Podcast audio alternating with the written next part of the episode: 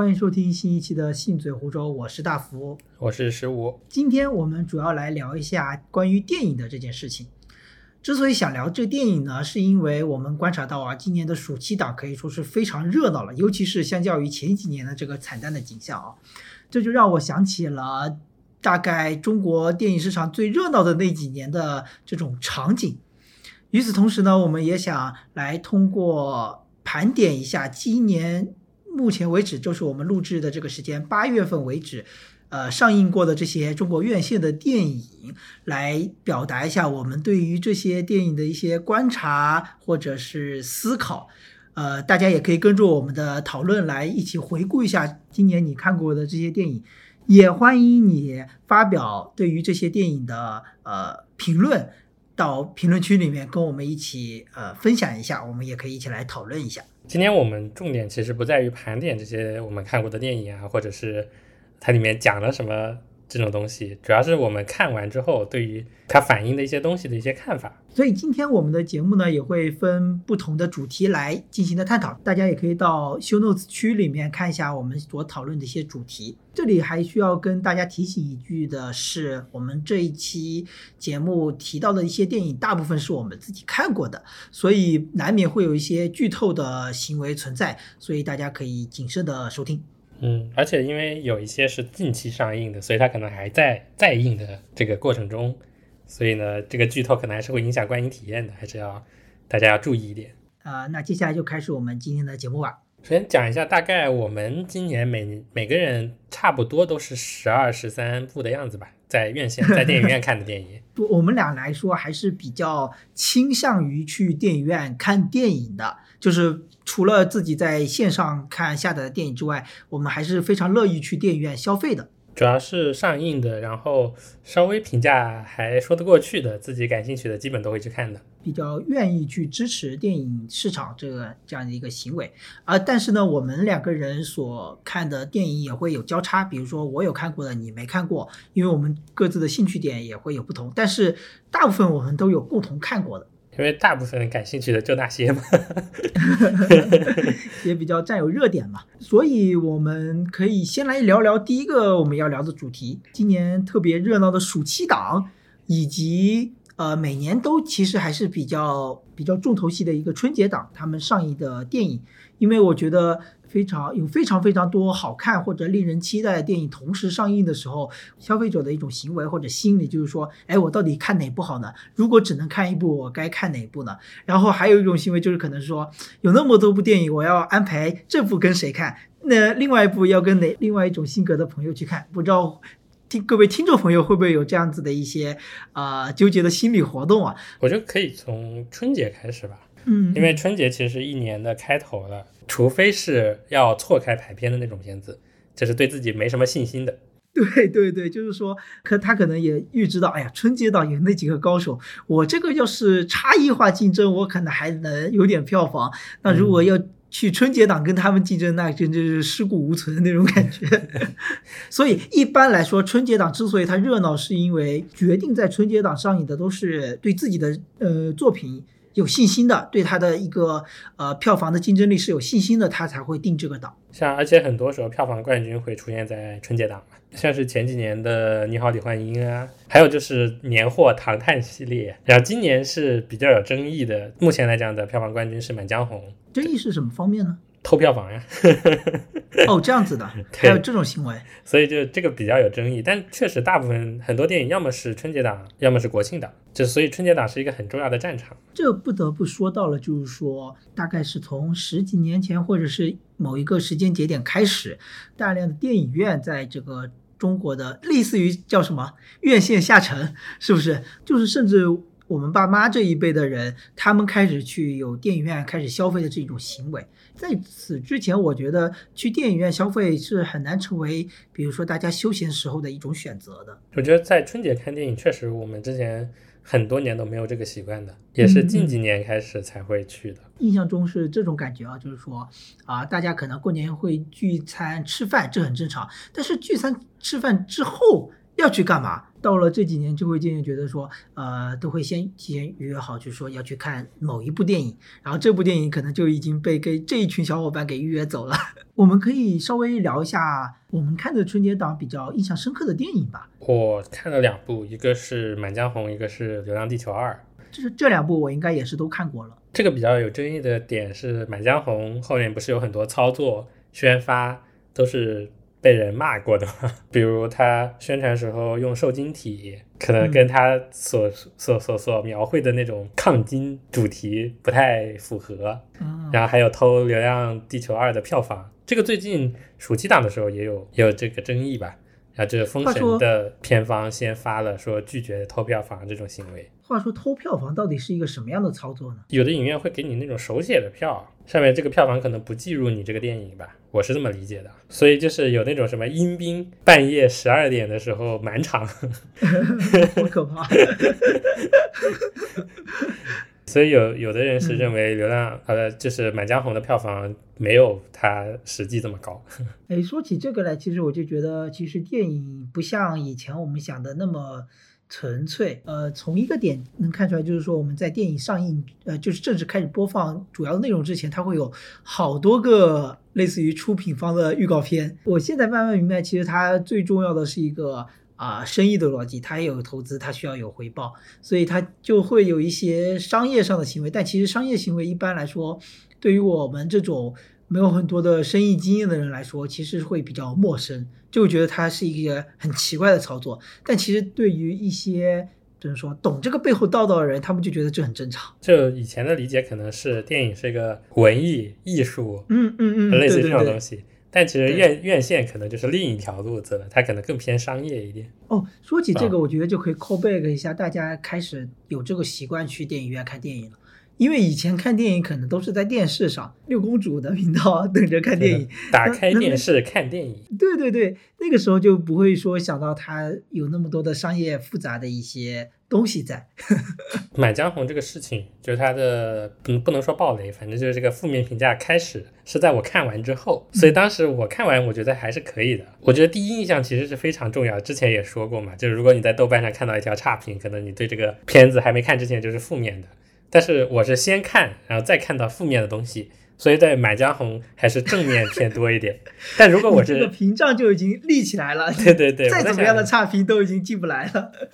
如果当初是先看到负面评价，可能这大概率不会去看这个电影。但是看完之后也会对他有个负面的评价。如果要认真的评价这部电影的话，就是以我现在的一个所能想起来的一个故事情节，我就觉得其实我是蛮喜欢它的节奏的。它的一个叙事节奏，尤其是最开始的一些幽默诙谐也好，或者是非常紧张的一些背景音乐配合情节，还有它的台词，一些人物的人物的表现，我都觉得挺有意思的。说实话，我觉得它是一句挺一部挺有趣的电影。就是说，他想讲这个《满江红》这个非常沉重的故事，但是他通过呃电影的表现手法，让人能更加看得进去，或者能更加的接受。我还是挺喜欢他这些尝试的。嗯，而且我还蛮喜欢他的选角。我觉得每一个每个人都在他的位置上，没有一个特别奇怪的人出现。就是像像岳岳云鹏那个角色的性格就跟他比较贴合嘛，什么易烊千玺啊、张译啊都还不错。说起这个易烊千玺，也就是男主角，我会觉得，因为他其实有很多部已经能证明他的演技的。呃，代表作品了，所以在看这一部的时候，我不会说特别的出乎意料，但总的来说，我还是挺喜欢他的表现的。虽然说没有路转粉，但是我觉得，嗯，挺不错的，真的。我不知道，可能是因为个人性格的原因，就是他演的东西还是演他自己。但是你觉不觉得这个跟他的一个个人演艺道路或者说职业生涯的规划有关系？这部电影对于他来说重点到底是什么？他到底是想要做一个演员，还是说想要做易烊千玺？最开始看的他是他的那个《长安十二时辰》，然后我觉得那里面他表现还是挺不错的。但是看那个呃《满江红》的时候，就感觉他有点像。其实这个会，我觉得很正常，因为大家都会，因为他跟普通的演员不一样。我觉得最近还在开十周年演唱会的时候，跟着我左手右手一个慢动作，因为昨我还看了一些新闻，听说是王源特别卖力，但是另外两位就没有特别的上心。还是跟他们专业有关，因为王源还是走音乐这条路子的，其他两个人在往影视这方面走的。说完《满江红》，来说《流浪地球二》。我我其实已经有点淡忘掉了，因为你知道键盘侠都这样，就是心里只有一个隐隐约约的感受，但是我又没有什么真凭实据，我就隐隐约约，我记得我看完电影出了影院之后的那个感受没有特别好，不好在哪里我已经说不上来了，我已经忘记它了。比起第一部它带给我的那种震撼，第二部我我记得我还甚至还看睡着了。我觉得这个也是系列电影的一个没办法避免的东西，就第一部神作。第二部还行，所以说起这个续作的事情，我觉得电影和小说不一样，但是像像《三体》这种小说能越写越好的还是比较少的。你要不再说一下《流浪地球二》，你印象比较深刻的点，或者说你对它的一个整体的评价吧？我觉得《流浪地球二》还是围绕在一个 MOS 的初期的阶段。呃，我看的啊，就是我比较关注这一点，就它还是描绘的一个跟人工智能相关的东西。而且它是从头穿插到最后的。我印象有里有一个点，就是李雪健老师扮演的那个角色，已经不记得叫什么，就记得李雪健。然后就是他说他我相信我们的人嘛，我当时就感觉有的人的理解就是这是一个主旋律的台词，就是相信中国人一定能做到。那个时候我看电影的时候，我的想法就是我相信 Moss 一定做得到。就是你说这些，我恢复了一点对于剧情的熟悉度啊。就是它类似于是一个，类似也是拯救地球是吧？对啊，对，反正都这个套路嘛。是，但我还是不太明白你刚刚说的那个，他还是相信 Moss。就是我感觉这整部电影的主角其实是 Moss，就大家都在做一些 Moss 想让你做的事情。嗯，这看似都是人的选择，但其实都是 AI 的选择。我是这么想的，就就有点像最近比较火的话题，就是说，呃，碳基生命的存在其实都是为了硅基生命而做铺垫的那种感觉嘛。对，有点像，就里面各种处处都透露着一些奇怪的氛围。我其实我想起了一点，就是说，呃，我之所以对它的观感不是很好，就是好像。因为我从电影的影子影子里面看到了《二零一太空漫游》，然后有好多还有借鉴一些其他，也不说借鉴，或者说就是有其他电影的影子。但往往来说，我会我就会给他一个下意识的坏印象。当然，他也有可能是致敬，也有可能是嗯其他方式。但我就觉得，嗯，你这好像又不是很明显的致敬，然后有些桥段又很类似，我就觉得感官不是很好。然后就会影响我当时非常专注看电影的那种状态，因为我会想到其他的东西。因为科幻片确实很难跳出前人的东西。对对对对，尤其你讲的还是一个人工智能这个东西，讲了几十年了，真的好难。是的，创新了已经。所以它没有特别多让我眼前特别为之惊艳的东西。那你如果说特效啊什么的，哦，我就觉得好像不是我真的想要看到的重点。因为这部片子其实是上一部的前传，就是联合着下一部，你就知道就是为什么最后莫斯做了那些选择，因为他其实在前传里面就已经有一些征兆了嘛。我感觉其实是能连上的，但是我现在在想第三部该怎么办。其实他有会不会有点像《无间道》？《无间道》第一部出了之后，《无间道》《无间道》的第二部也是讲前传嘛？主要是后面吴京的角色。第一部的时候就已经挂掉了，那他第三部该怎么衔接上？啊，他还要再拍吗？他必须得再拍，他是卖点。就接下来就再聊一聊暑期档好了，暑期档确实比较热闹。我觉得今年暑期档虽然说不上暑神仙打架，但是我觉得它像较于前几年那种冷清的感觉，就是回温了。让我感觉有很多的选择，所以也引发出了我们想要聊一下这今年今天这一期的节目嘛。首先，我觉得可以先来聊一聊，就是我们都是应该是最近刚看过的《热恋》，我是最最近看的这一部就是《热恋》，你呢？嗯，因为《热恋》上映到我们今天录节目也才不到两周嘛。而且看《热烈》也是因为我们之前做过一期关于导演大鹏的节目。与此同时，还对于他即将那当时即将上映的这部片子做出了我们的一个预判。然后我感觉，至少我们说的点好像跟想的是差不太多。我觉得是在情节上大致是相同的。大鹏还是很善于拍这种小人物励志，嗯，然后登上大舞台的故事。对于我自己的。观影之后的，就看完热烈之后的感受，我就觉得他对于这个类型片的这个掌握真的越来越炉火纯青了。之所以会这么感受，是觉得当时看完电影出来上厕所的时候，我在回想，我就觉得嗯很顺畅，没有特别特别大的剧情上的 bug。我我以前会说啊，中国电影还有好长路要走，去，因为他连讲好一个故事都不知道该怎么讲，就是能讲好一个故事的电影都很少。但这个时候我就觉得，哦，终于能好好的讲好一个故事，这样就已经够了。就是我看到了这一点，就啊，老父亲露出了欣慰的笑容。我感觉在《保你平安》看完之后就知道，就是大鹏拍这种片子还应该没什么压力。嗯，但是就是想看到会不会有点不太不太一样的东西。至少我感觉热烈还是没有。对对对，就没有超出你预期能达到的一些东西。对，它是一个很很标准、很规范的那种体育励志片的故事。而且与此同时，我的一个观影伙伴就是我同学，他在看完电影之后，他跟我说，他觉得陈硕，也就是这个王一博饰演的男主角小人物，觉得他这个人物太完美了。有一个词叫做“完美受害者”，他几乎就是一个完美小人物，从非常非常小，然后的非常窘迫的一个家庭情况，到这个大舞台上如此的吃苦耐劳，愿意付出，愿意钻研，愿意努力，还有具有天赋，没有一句怨言。我觉得 足够卑微。对对对，就是没有一句，没有一点点。对于命运的不公的抱怨，没有一点点对于自己身体疲惫的感叹，怎么可能？这世界上会有这样子的人吗？我也是经过我同学提提点，我才意识到这一点。那些成功或成功，所谓获得成功的人，他们都知道自己付出了多少辛酸，他们在一定的环境下也会表达出他们当时的一些不容易。但是在这部电影里面，真的感觉是一点都没有，就让大家特别同情他。特别知道他的不容易，而且还有以德报怨的场景，对吧？这种片子确实节奏要非常快，所以对对没有没有什么办法去探究主人公内心的想法了。其实，而且就是让快的都让我都没有无暇顾及到这个小人物他的一个不合理性。这个我觉得这种拍体育类型的，什么比如一球成名呀。但其实看《热烈》这部电影，我有一个比较不一样，跟你可能更不一样的感触，是因为我看过《这就是街舞》这部。呃，街舞综艺里面我看到了，哦，你也看过了吗？对，我也看过，是一起看的，是不是啊？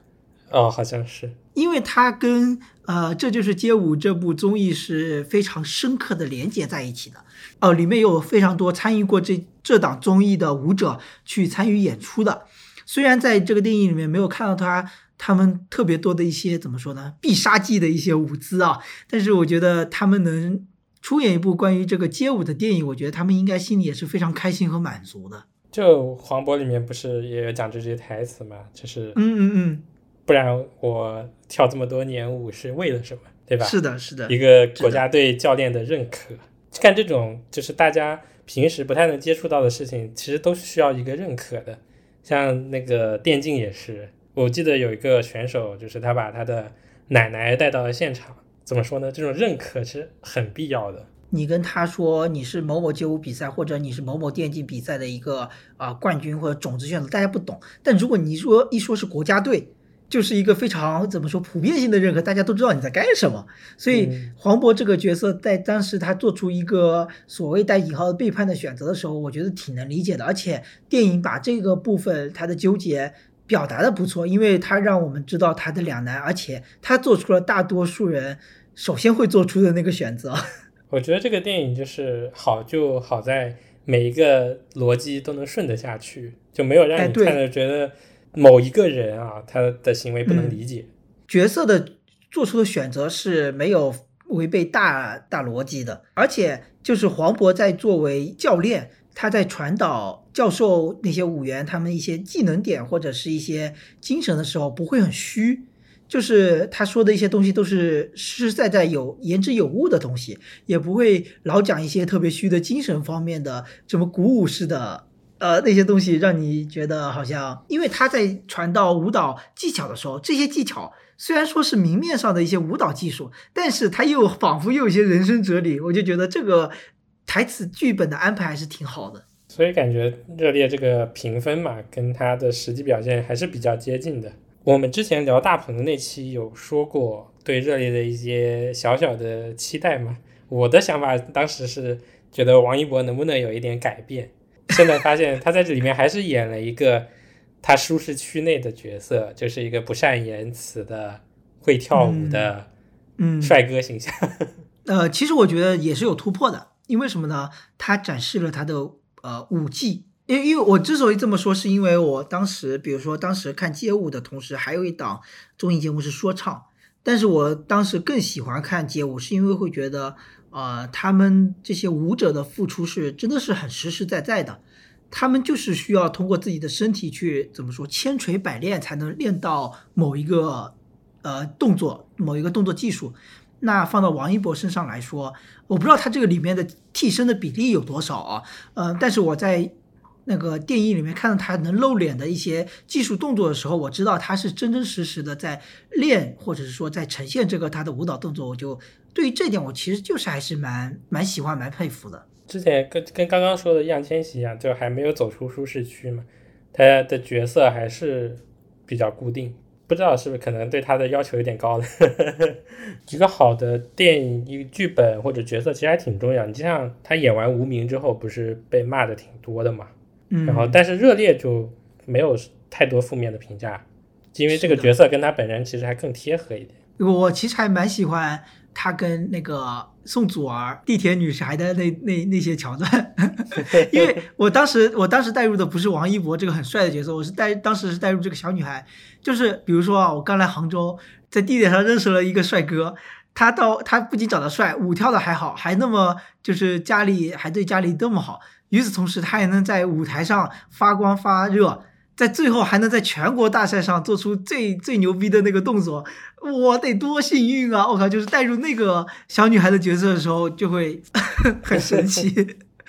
但有一说一，那个最牛的动作有点水，这个就有点太太剧透了。虽然这个我也很想吐槽，这个我觉得可以留给观众朋友们去电影院里面去认真的看一下最后那个动作。嗯，主要是那个气氛就烘托在那里了，然后最后，嗯，它有点类似于功夫里面说啊，江湖上遗失传已久的一招一招绝招，最后呈现出来居然是那样，有点让人哭笑不得。我们热烈就先暂时聊到这里。除此之外，呃，暑期档你还有什么印象比较深刻的电影吗？或者比较期待？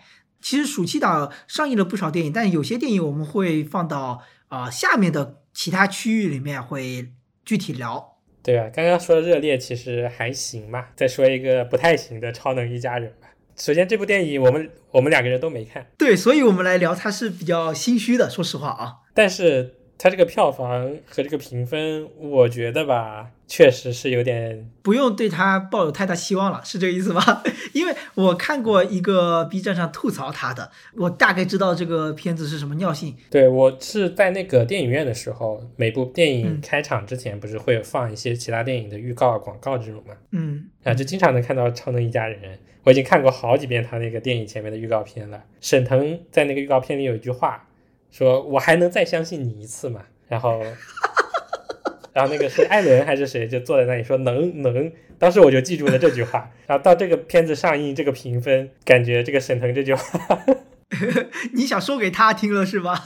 我觉得他这句话说的也确实是给观众听的，就是再相信我一次。但是呢，这个结果你又浪费了我的相信。其实我觉得这句话不单单是对沈腾说的。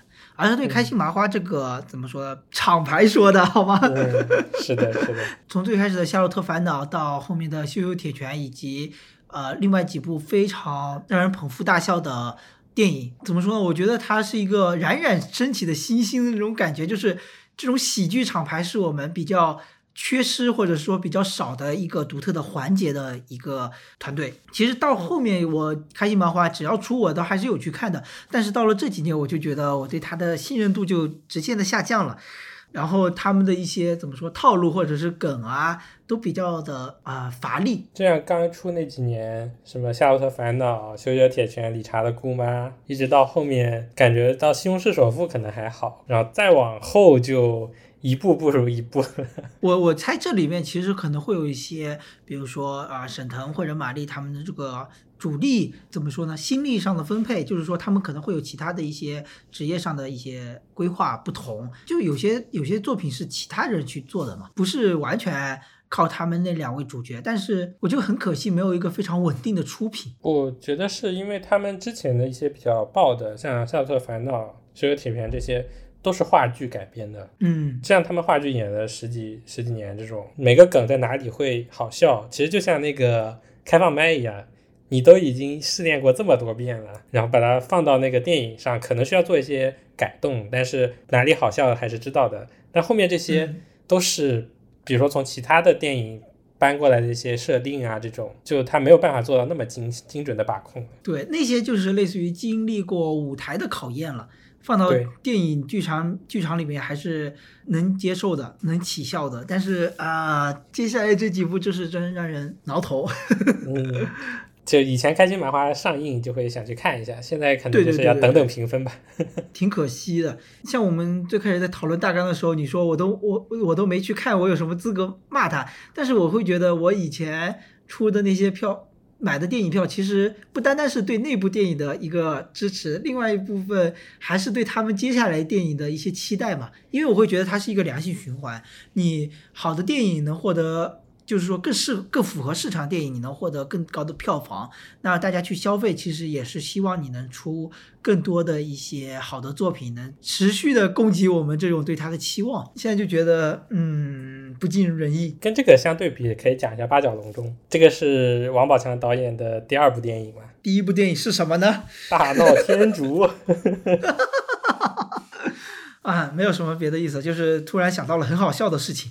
我觉得可以可以笑哎，因为当年的那个金扫帚奖不是王宝强还去领奖了嘛？嗯嗯嗯，对他他本人也是认可这个负面评价的，那就没有问题。但他认可负面评价的同时，他做出了改变，做出了进步，就是用作品来说话。你说是他的人设也好，或者他本来就这么想的，就是一个比较真诚的那种形象，憨厚的形象。就是刚刚说金扫帚奖，他是唯一一个去领奖的，也是第一个去领奖的，颁给最烂的电影。对对对，与此同时，比如说抛除他电导演的这个角色，他本身就是一个非常非常出名的电影明星了，他都还敢去领这个奖，我觉得还是非常有勇气的。应该是六年了吧，离上一部电影，中间就是跟陈思诚一起胡闹的 《唐人街探案》，嗯，他自己导演《八角笼中》，我没看啊，但是我我是一直想去看的，但最近没有时间。但是也大概知道他讲的是什么故事，也大概知道泪点可能在哪里这些，但还是想想想看一眼的。而且票房成绩确实还不错，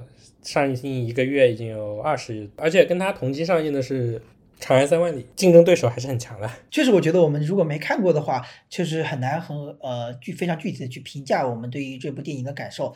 不过总体来说，我们对它的一个怎么说期望度还是挺高的，所以有机会我们还是想去电影院去支持一下这部电影。最近这种呃，就是从小地方或者是那种比较穷困一点的地方搞体育上来的这种，就是现实案例，包括电影，其实还挺挺感人的，我觉得。棒少年，《棒少年》是纪录片嘛，所以它也是现实的故事。还有像元宝女足，然后还有一些、呃贵州的那种网球，元宝女足，你是通过什么途径了解到的呢？那肯定是盗月社呀，因为他们都能去。哎，之前是哪场比赛啊？去现场看了，呃，是欧冠的决赛，对。哦，这么强！哎，说到这个，其实你刚刚也提到了贵州，对吧？贵州像有村超和村 BA 啊，我真的觉得太有意思了，就是太燃了，就不能比，你知道，就是就是我说之所以不能比，是有两个层面。一方面，你说跟国家队他们的竞技水平确实有差距，与此同时不能比的就是国家。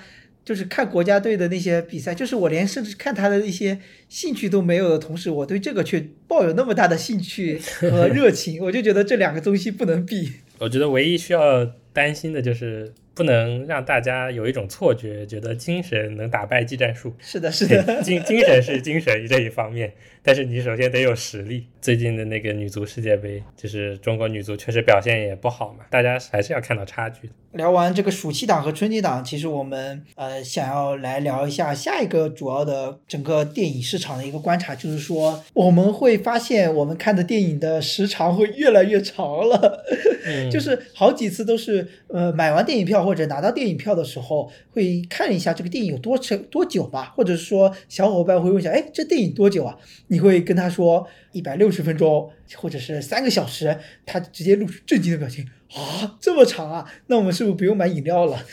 我感觉以前像是那种三个小时，只有类似于导演剪辑版这种才会出现的。或者是那种特别长的什么《指环王》重映啊，或者呃《霍比特人》之类的这种史诗级别的电影才会有这种时长。让我想起了《埃及艳后》，也是超级长的，这票房惨淡。呃，那其实我们今天要聊的这几部电影，其实虽然说它时长很长，但是票房和整体的一个评价都不会都不是很低，我觉得。我觉得我们可以先从《蜘蛛侠：纵横宇宙》开始，呃，漫画风格的这种蜘蛛侠的第二部作品啊，你看过第一部吗？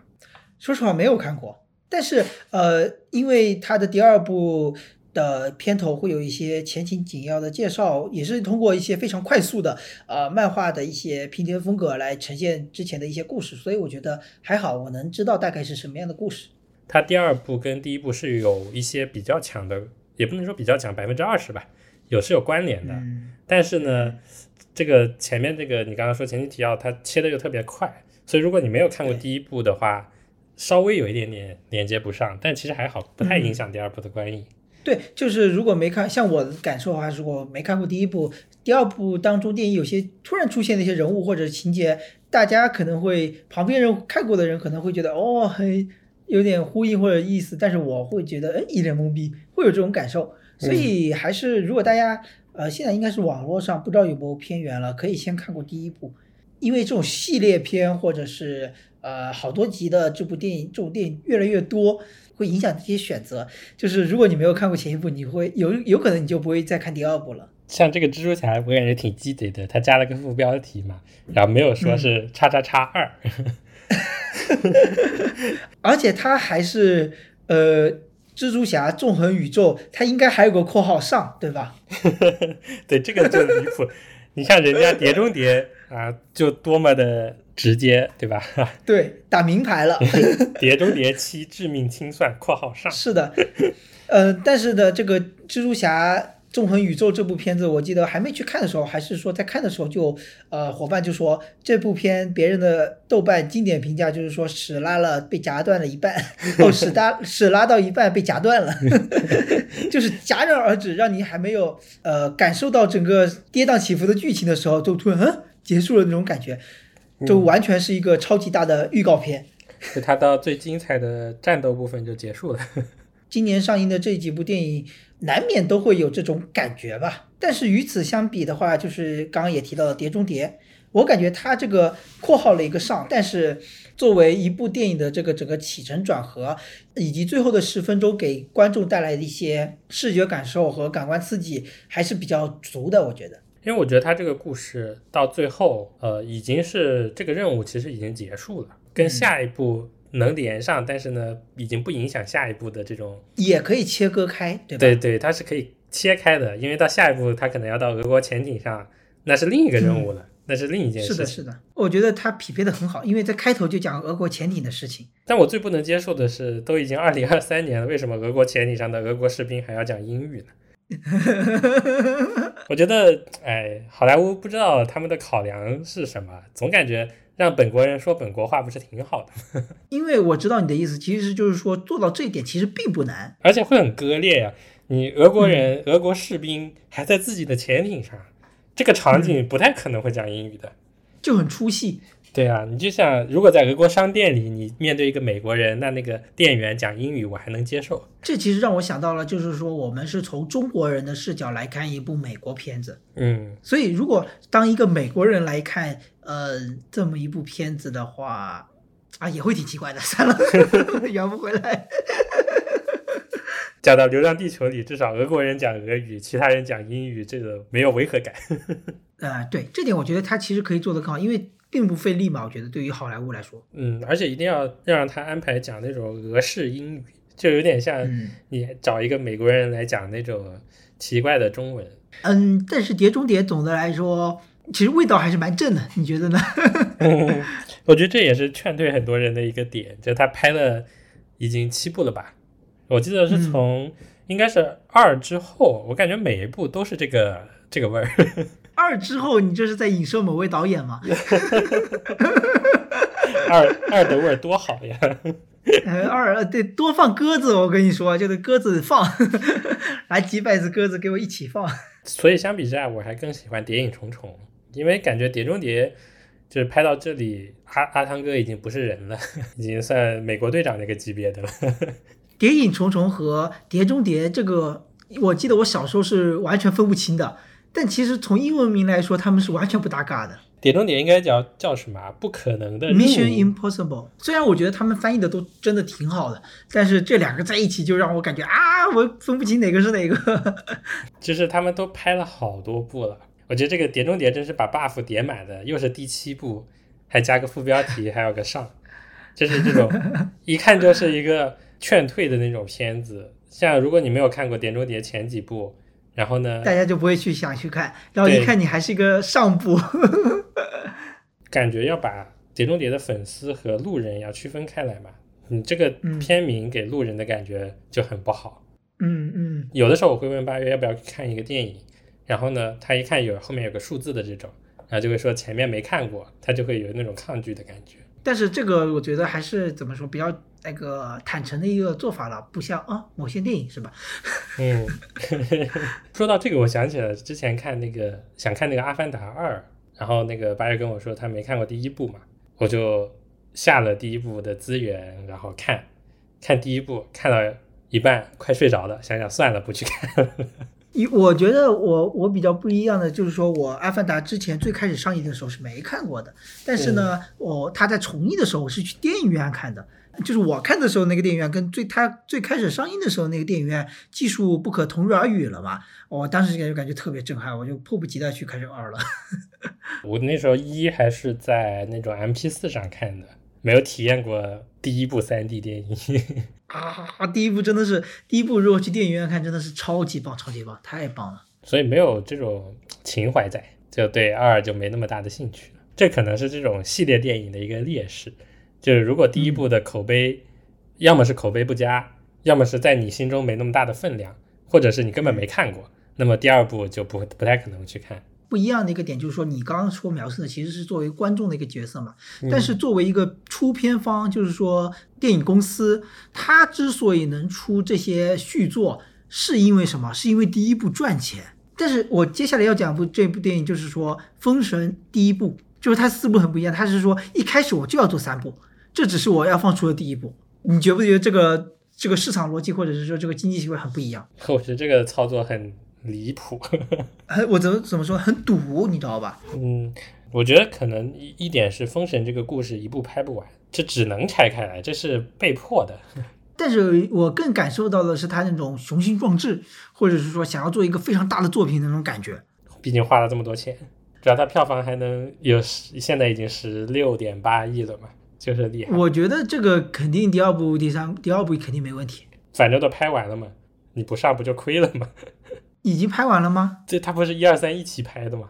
哦，就是后期还在过过程当中。对，就没有后期，但是拍都拍完了。说起这个，我就想吐槽另外一部电影了，《速度与激情十》。我们的家人侠来了，我真的想骂，又没有很久。我上一部如坐针毡在电影院里面的电影是《熊出没》。跟同学他带他小孩出去看，然后小孩要看这个，那我就只能看这个。再上一部是什么？《爱情公寓》大电影。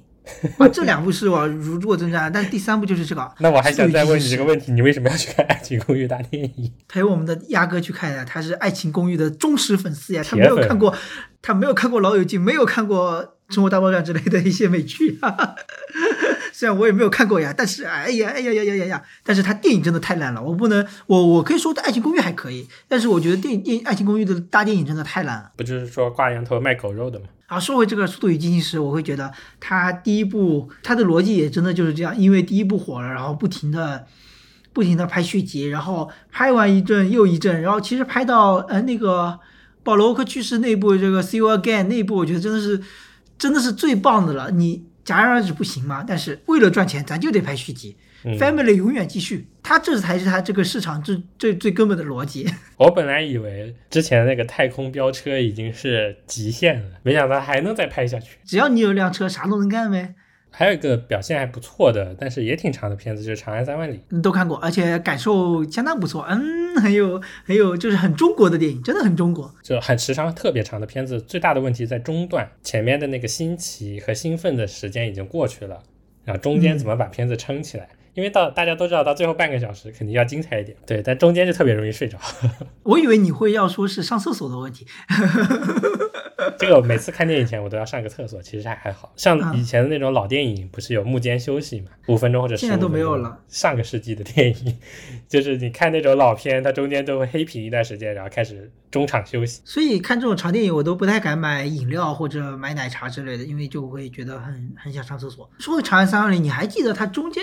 中间段的一个剧情是什么吗？主要是讲高适他回归，这是高适在反复拉扯。对，我觉得他这部比较比较能让人聚精会神，或者说能专注下去，是因为他讲用的采用的是一个双线叙事嘛。一方面还是在跟公公聊当下的一个局势，另外一方面就是回忆，所以他不停的拉回到这个当下的这个战事的这个紧张的局势的时候，他会能拉动这个观众的神经。会想知道，哎，这个外面的战况又如何了？我觉得这一点，我现在回忆起来，我觉得还是比较好的，就是能让大家比较提神的一个点。我感觉这是有一个问题，像《长安三万里》这种历史改编的片子。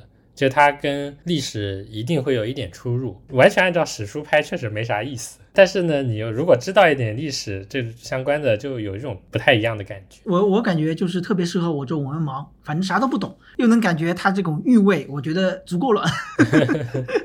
这它里面糅合了太多的故事，像《长安三万里》，它不是一个，就是我觉得它不是一个儿童向的电影。就虽说什么初中背古诗啊这些，但它里面有很多历史知识。其实挺庞杂的，而且他没有讲清楚。我觉得这个点其实挺好的，就没有像以前的一些电影，一定要把一个简单的背景故事给你讲特别详细，然后全都灌输给你。嗯这样它里面的皇帝什么代宗啊这种，尤其是他那个时间叙事里面，皇帝其实是有几任的嘛？诶，是两任还是三任？我忘记了。但是呢，如果你不仔细去想的话，就会觉得好像只有一个皇帝。嗯嗯嗯，你你这么一说，我才意识到，就它的时间其实是混乱的，故事是分散在各个年代的。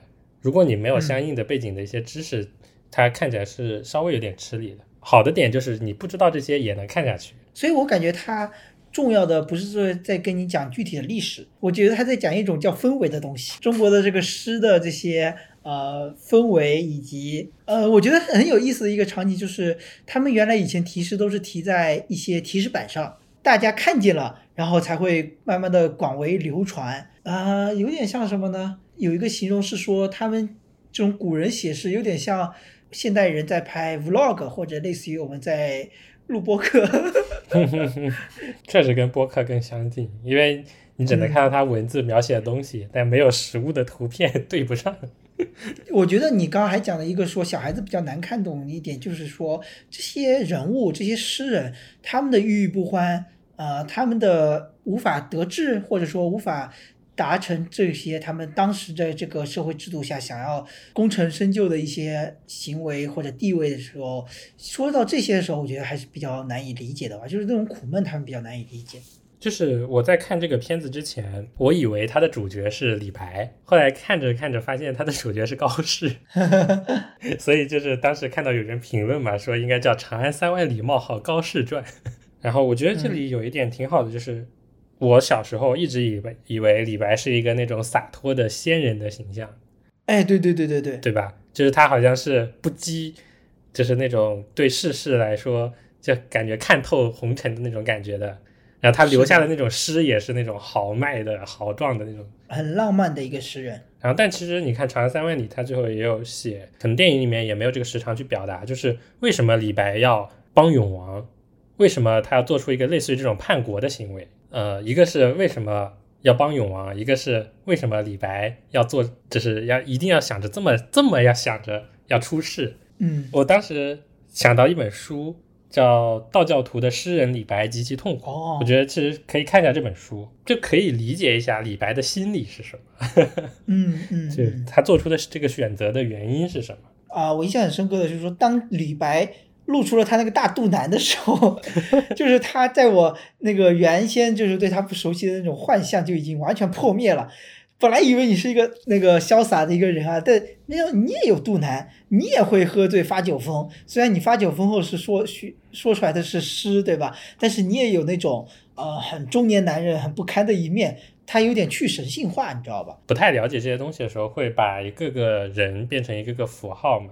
但其实这个电影也有个好处，就是你把这个符号变成了一个生动的人。我当时看到了李龟年这个名字，就就一直在想，我在哪里看到了李龟年？就想想起的其实是杜甫的那首诗。对，送李龟年。对，然后他说岐王宅里寻常见嘛，然后他们第一次相遇也是在岐王宅里。对，就埋了埋了这些很有意思的小点，就特别 是的，有是的趣。，也有很多细节，也有很多点，它是能贯穿起我们整个义务制教育的一些内容的。所以，所以这部电影还不够长。你 如果你喜欢历史的话，这部电影确实不够长，还有很多很好玩的东西可以写。这一方面比较熟悉或者厉害的人，他可能慢慢拉偏，每个点都可以再再讲一个故事，对吧？就刚好说到这个《长安三万里》啊，我们就直接讲第三部分，主观感受和实际票房的这种之间会有一点差别。就我们觉得好的电影，它不一定票房高，然后但是有的时候评分不高的电影，它确实票房也不错。像《长安三万里》在它上映的时候和我看完之后，我是不太能理解它的高票房的，因为它的节奏没有特别的快。说实话啊，它里面有些念诗啊、独白呀、有点尬，在我看来。嗯嗯，对，就是突然一下子就跟那个印度歌舞片一定要跳舞一样，就突然得整两句。中国诗歌篇，对，所以我的第一感觉就是它的评分在我这里不会特别高，但它能拿到十六点五亿的票房，我是没想到，就上映一个月的时间。说到它跟这个票房之间这个主观感受差异，就是我说我看完这个《长安三万里》，因为它是部动画片嘛，嗯呃，我能非常快的想起的是一部之前的日本的一部电影叫《春宵苦短，少女前进吧》，就这部电影。好日本的名字，啊，对，就超级日本。它之所以能让我印象非常深，就是想起这部电影，是因为它里面也有一个诗仙李白的一个角色，所以当时想到这部电影，我会觉得，就我给他画了一个怎么说等号吧，但我就觉得它的票房不会特别特别高，对吧？但是看了它的票房，确实还是蛮高的，像你刚刚说了，已经是有呃上映一个月已经有十六点多亿了嘛。但我我现在分析是不是因为它有点老少皆宜啊？嗯，它的受众群体还是蛮广的。在暑期档的话，这种动画片还是有一定优势的，我觉得。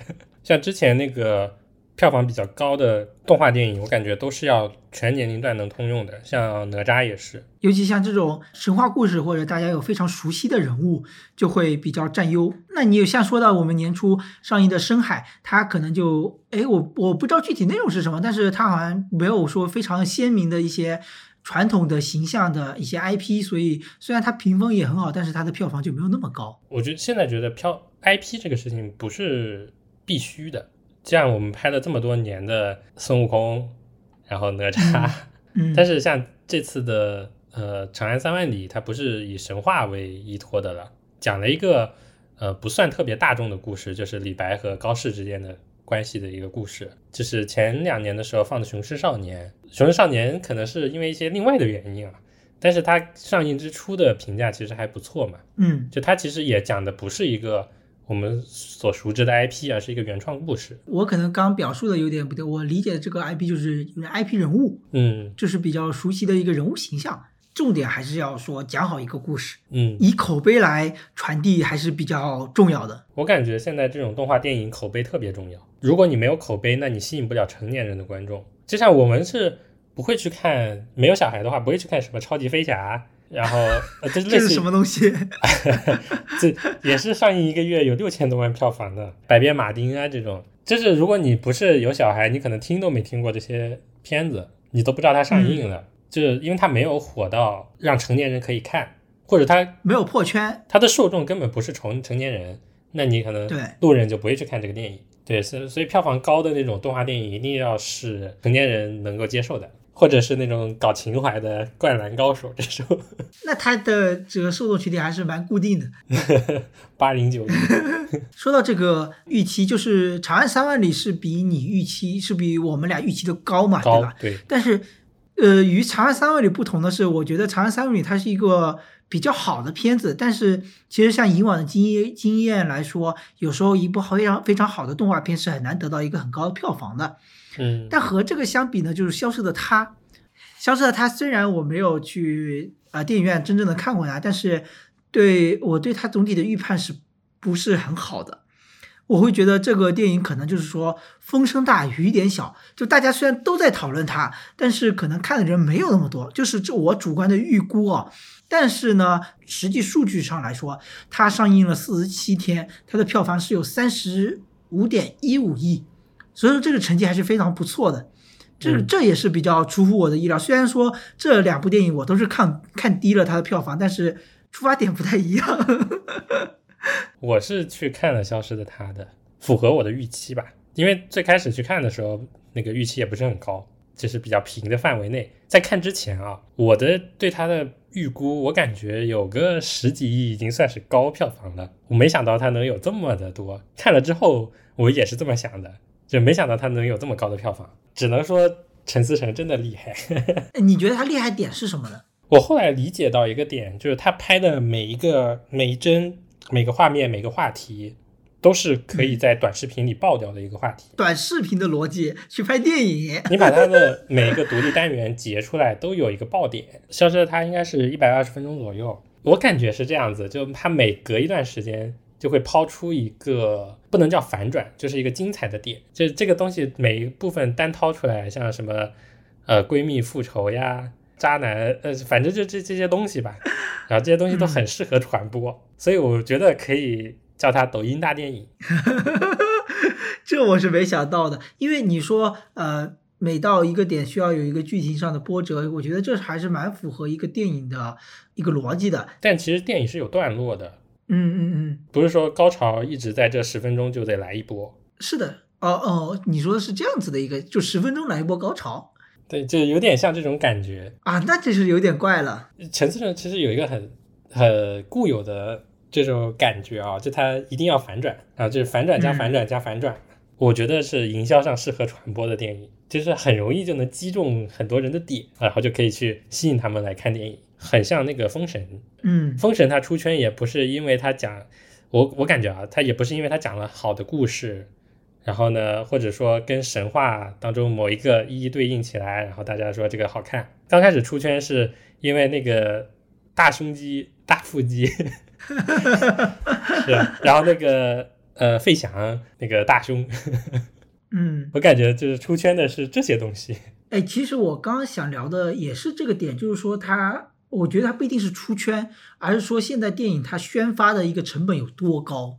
嗯，它有非常非常多的一个金钱是投在这个宣发上的，无论是到各个城市的电影院里面去现，就是那些主演们去露面，去跟观众聊天，还是说在这个微博上、抖音上，他们的一些呃广告的宣传，他们的成投入成本是非常高的。我觉得这个，比如说路演这种都已经算便宜的了。嗯热烈的其实路演就挺多，但是它在这种社交媒体上其实曝光量没有那么高，不像是那个消失的她》那时候上映的时候，热搜上天呐，到处都是，根本不可能不注意到它。宣发的话，你要吸引到一个注意力，像很多好电影，其实你根本看不到它。像那个之前我们看《棒少年》的时候，其实你看不到《棒少年》这部电影的。如果你不关注什么 First 的影展啊这种，我又想到了《百鸟朝凤》。慢慢的就消失。还还有，我想起来就是看那个万湖会议，就是他没有什么机会能在大众视野里曝光，啊，然后但是它其实是一部还不错的电影。所以他有时候我觉得就有时候不一定是破圈，因为破圈类似于是口碑破圈，他有时候就是缺乏力度足，你就是能看到 大家都在说这个事儿，都在聊这个事儿。对呀、就像之前不是说《封神》的那个宣发，第一最开始的时候，他发的是什么成本高，然后不回本，导演要破产还债，就类似于这种精准的击中雷点的，你知道吗？嗯，就嗯有种道德绑架的感觉的这种宣发，你必须给我去看。对，就是刚开始宣发就是烂成这样，然后后面口碑上来，或者是其他的风向一转，然后就能迅速的把之前的这种宣发弥补回来，只要砸钱就可以。他可能就是一个宣发团队的一个策略的不同，嗯，大家对他的印象就不太一样了。就算你前面有一些雷点啊，或者是做的不太好的地方，嗯但是只要你后面持续的加曝光，持续的占领用户的屏幕，到最终 一定会有个好结果。那、嗯当然前提是你这部电影还说得过去。不然大家也会有一些之前的一些经历，就是说他不停的宣发，不停的在那宣传，但其实偏烂的一批，对吧？我的心心里认为，还是《消失的她》不是一部烂到没有旧的片子，嗯，所以它其实还是有它的怎么说呢，可以看的点，所以让它票房是还很亮眼的一个成绩，就是它不是烂到没眼看，就是如果你看的电影不多，它其实就缝合的还不错的。我们要被告了，来继续，我们不要以一个就是你看的电影比较多的人的视角嗯。去看一部片子，大家观影的那种观众的群体不是这样的人，就不是你豆瓣上吹毛求疵的观众，基本基本盘不在你身上，就不要把自己看得太重要。是的，是的，这也是我们这个话题的主要要聊的事情，所以也就导致了这个你主观感受跟这个实际票房造巨造成的巨大差异嘛，是吧？对呀、大家看电影，大部分人是来看乐子的，不是来受教育的。就上一部，我觉得跟我们呃理解不太一样的是《你好，你好，李焕英》。嗯，就是他在上之前宣发什么的，其实都跟《唐人街探案》不匹配的。就牌面实力是比不过的。大家都觉得应该报的是《唐人街探案》，但没想到李焕英上映之后，一下拿到票房冠军。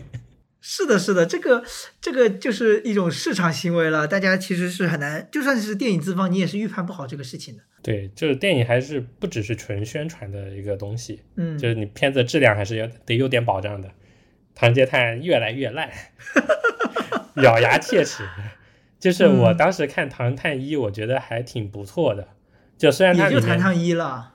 虽然它里面的一些轨迹啊或者设计啊也也是缝合的，但是缝合的还不错。唐探二就嗯就那样吧，嗯，但是为了支持一下，我还是看了的，就是跟你之前的那个想法一样，开心麻花一样，因为太喜欢这种推理啊，或者说有点本格的东西的，像《东方快车谋杀案》《尼罗河上的惨案》，最近翻拍的都不行嘛，但是还是嗯支持了他一下。但到《唐探三》真的是有点不能忍了，因为他偏离了推理这件事情了，所以就是一下子对陈思诚的评价都降低了。所以其实从《你好，李焕英》上面能看，市场是支持好作品的，市场嗯永远都支持好作品。对，口碑是有用的。像是芭比这种电影，在国内的宣发，其实我觉得是也一般吧，还是要靠口碑。嗯，也有两亿多的票房，其实在国外可能是一个大爆的那种电影，但国内这种题材的话，两亿多我觉得还可以了。已经很不容易了，因为它本身生生存空间也比较小，排片也比较少。确实，这个受众没有那么广。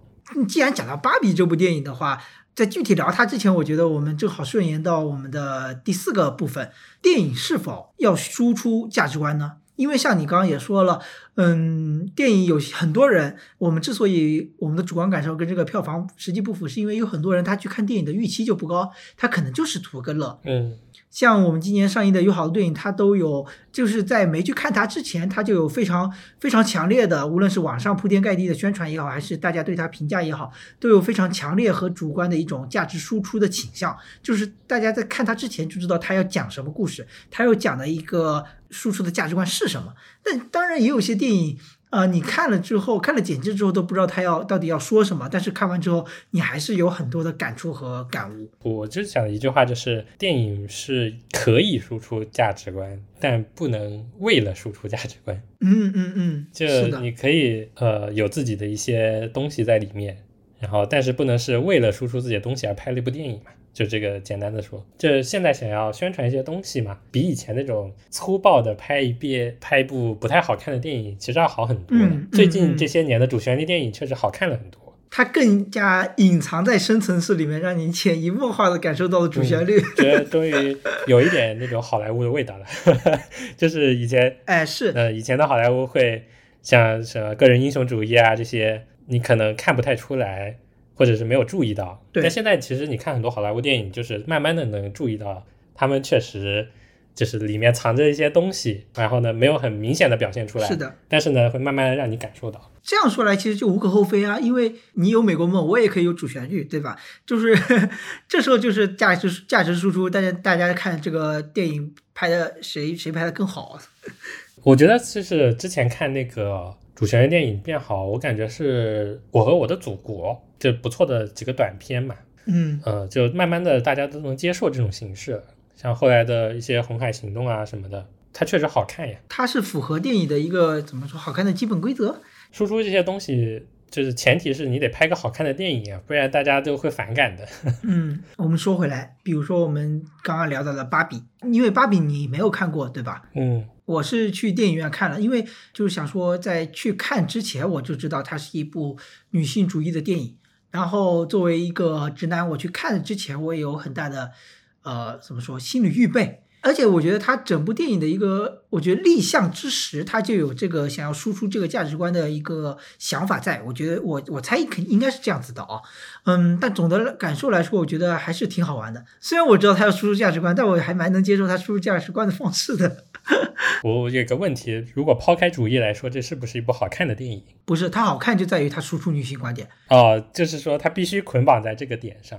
对，它跟这个是分不开的，它就是有点出出解气的那种感觉。他在那吐槽那些男性的行为的时候，以及在那讽刺男性跟马的这种呃非常父权主义的一些东西的时候，这就是他电影主要的内容，呃，或者主要的一个表达或者说呈现的内容，就是脱离这些就不是这部电影了，就是灵和肉是分不开的。但是这些点呢，只要你接受了这个，你接纳了这个。呃，吐槽父权主义的这些点之后，你就你就会觉得他说的很对，你就会觉得这部电影好玩，而且它也会有一些，你可以说鸡汤也好，但是它就是会起到一个振奋人心的作用，所以我觉得它跟这个女性主义是分不开的。因为芭比在我的那个之前有说嘛，最近好电影太多了，在我的片单列表里面还在后面，对女性主义的电影可能兴趣没有那么强。我觉得有一个评论讲的特别好。之前的一些女性主义电影都让都让大家觉得苦大仇深的，你可以说是她是一个是被受压迫的群体，或者是说没有得到非常公平对待的一个群体，大家都会通过受过的苦难一些层面来表达苦大仇深。但是她这部电影里比较有意思的点，它是通过一种爆米花的形式来呈现这些东西，让它变得更加可接受一点。这样一说，我突然想起来一件事情，可能我不是对女性主义的电影不感兴趣。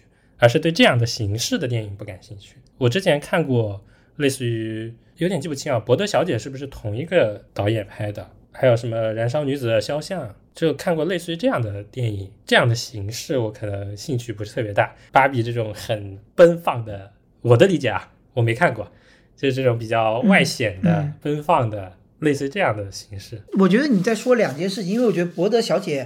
和芭比就是完全，我觉得是两种风格，但它这个可能主旨还是蛮相近的。可能是这种风格上就没有到击中我的那个点，打破一下自己的舒适圈，去看一下它。这是它这个电影的存在是为了表达这种主张，是这样吗？嗯，可能是因为这样不感兴趣，我也不是很清楚。我想要的就是更隐藏在里面一点的，更潜移默化的是吧？你想吃蓝药丸，不想吃红药丸。是一个剧剧情片里面，然后表达出了一些东西，然后我自己体会出来的啊，可能这样子更能接受一点。喂着嘴塞药的就不太。说到这样子的，我们还都没有看的一部电影叫做《孤注一掷》，它主要的想讲的主题是反诈骗。这个电影的主题已经明晰到，这部电影就是教你反诈骗、招诈骗多么可怕，大概都知道是这个意思嘛，对吧？所以我可能对这个电影兴趣也不是很强。就因为感觉这个也是一个喂嘴塞药的，就告诉你我反诈骗，然后里面要讲的就是，嗯，可能就是诈诈骗的人被骗过去要去诈骗别人，然后自己内心矛盾。但是我觉得觉得这个很有意思的点，就有点像是说大家都告诉你很多人生道理，但真的只有你自己体会过才知道。我类比到电影里面是什么？就是说，呃，你知道这个电影之跟你说反诈有诈骗有多恐怖、多么险恶，但是只有你看过那个画面。有那种声音和音乐还有画面对你的那种感官刺激之后，你才会印象深刻。这是可能电影的意义吧？可能还是会需要去看一眼。说完这两部非常，就算你不看它，你也知道它要输出的是什么观点的电影之外，就有两部我觉得是看了电影名字或者简介，你不知道它到底要讲什么的东西的电影，也是我们这期节目想要最后来聊的两部电影。第一部是《宇宙探索》。编辑部这部电影，我们俩应该都是看过了吧？哎，我们是一起看的吗？啊，不是，我我看的那场还这个电影放完之后，还有导演的连线问答呢。哦，高级吧？这不是在现场呀，还是连线？啊，那还行吧，还行吧。宇宙探索编辑部是一部半神片，我说不上它是神片，但我觉得它还是蛮半神片的。嗯，你这个神是神作的神还是神经质的神？哦，神作神作的意思，我是夸褒奖的意思，嗯，还是蛮有意味的。因为最近看的什么玄学身心灵比较多，就是又触及到了一些其他的方方面面吧。看完之后啊，我感觉就嗯看也有一些评价，有一种那种感觉，就大家还是对于这种呃有有的可能说看不懂，或者说神神叨叨在乎内心，嗯，类似于这种片子嗯会评价会偏高一点。那你看完的一个总体的感受是什么呢？我感觉是还是很有趣的一个电影，我看不懂，但我大受震撼。就是就是因为看完这部电影，我马上能想起的一本书是《天才在左，疯子在右》。我不知道你有没有看过这本书啊？啊，没有，就是他讲了一些精神病人的一些事件，就描述了这些人的事件。你要知道，有很多人的所看到的世，每个人看到的世界都不一样，但有些人看到的世界是非常不一样的。这种感觉吧，就是啊，虽然科学在我们现在这个时代大为盛行，但是在科学诞生之前，也还是有很多不一样的逻辑、不一样的叙事在流行着。而且在科学之后，又会有什么样的叙事在进行着，洗我们的脑，又不一定。所以保持一点点的敬畏，这种感觉。我感觉就是他拍的不是特别明晰的这种片子，就开放式结局也好呀，或者是中间很多段落不解释，然后就会给你自己很多解读空间，就会把自己的想法强行的加在上面。呃，比如说好的作品可能也是这样，但有时候不好的作品也是这样，嗯，对吧？说到他的这个拍摄，就是抛出剧情之外，他的拍摄真的我看到最后，我真的真的有点晕了，有些有点想吐。手持对对对。他这个手持拍摄的时长真的太长了。其实因为手持拍摄是要带给你那种氛围嘛，其实你氛围意思到了就够了，没必要真的要把观众给搞吐。想起克洛夫档案了，反正看的就是让人有点啊，有点难受。但是他对于啊、宇宙最后的一些描述啊，双螺旋的结构呀，我看的还挺津津有味的。就是这种你知道是什么？这种就是邪教的力量，或者说这种玄学。之所以这个时代有那么多人相信玄学或者相信身心灵的东西，就是这种力量，就是让你有一个非常简单奇妙的理论，让你来解释这世间的一切，大家就会对它趋之若鹜嘛。之所以要聊这个宇宙探索的编辑，就是因为觉得他没有非常明晰的去输出他所要表达的价值观，但是仿佛所有的价值观都可以表达。他表达的是你自己内心的价值观。大家看到的世界不一样，然后要对一些未知保持一些敬畏，可能真的有人在做这样的事情，然后表达出一些，就正常人来说啊，看完这电影，哎呦，真的有人在做这些事情的呀，哦哦哦，就有些人是这种感觉吧，但有些人就会觉得，嗯，宇宙的未知还有很多，外星人一定存在，千人千面，他没有很明晰要表达的一些价值观东西在，对不对？所 以我感觉其实电影也可以不表达价值观。讲故事才最重要，对不对？其实下一部要聊的电影就《我爱你》，是倪大红老师和惠英红老师两位，还有梁家辉、叶童这个四大明星出演的一部剧情片，非常生活化的一部剧情片。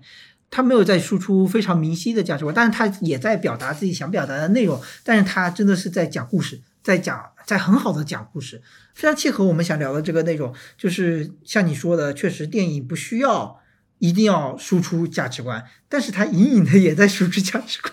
嗯我当时是看了这个海报和简介，感觉看这种电影会很累。嗯，你觉得是心累吗？对，就那段时间，在在你比较累的时候，就不太会想去看这种电影。啊，我明白你的意思，就是其实你需要一个非常好的能量，再去应对这个怎么说，感觉是压力比较大，或者是比较可能你知道它它会带给你不好情绪的一些东西，你必须要让自己的状态很好，你才能去看这种电影。就是它上映的时候嘛，就不太想看这种类型的片子。虽然知道它可能会比挺好看的，但是我就放放掉了。我觉得啊，这种类型的片子可能会比较接近于《地久天长》，嗯，对，对，类似于这种，或者是小伟或者是那个《岁月神偷》这种感觉，治愈系的，就是那个抑郁的抑郁，抑郁的郁。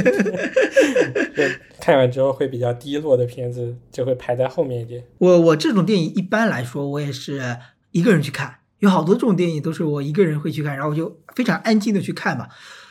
整体的感受是确实催泪，这几个大明星的演技也是相当非常的好，嗯，而且故事的节奏把握也很好，感慨人世间的这种千人千面这种感觉吧，千姿百态。看来他的内容输出很成功，你的感慨也很多。但其实感慨你很难感同，除非你有同样的经历，但是你很难感同身受。但你也让你知道了别人的一个故事，就有点像怎么说呢？